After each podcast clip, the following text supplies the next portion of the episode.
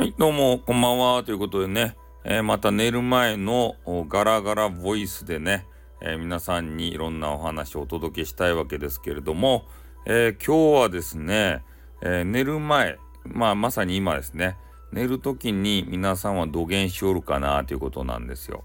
最近俺が気づいたのがね、え寝る時にレディオを聞くとよく眠れるぞということを発見しました。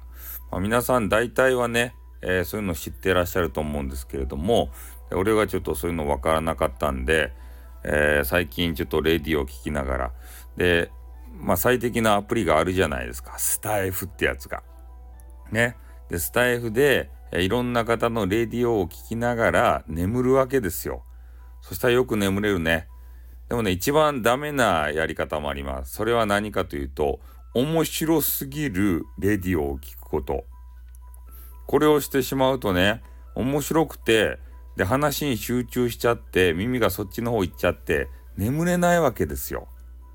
ね？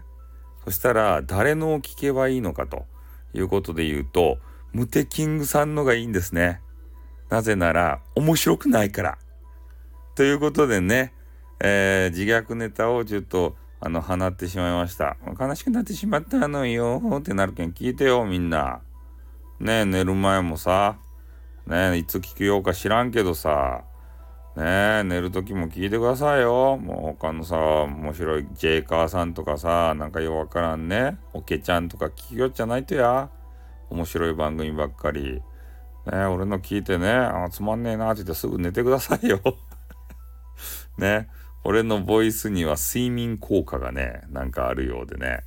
で、別の YouTube でさ、架空請求業者と戦ってるね、そんな音源があるんですけど、それが結構好評でさ、すぐ眠れるぞってね、もしかしてつまんねえんじゃないかってね 今ちょっとね、思ってしまうわけですけれども、そうじゃないことをお祈りして、今日は、えー、床に着きたいと思います。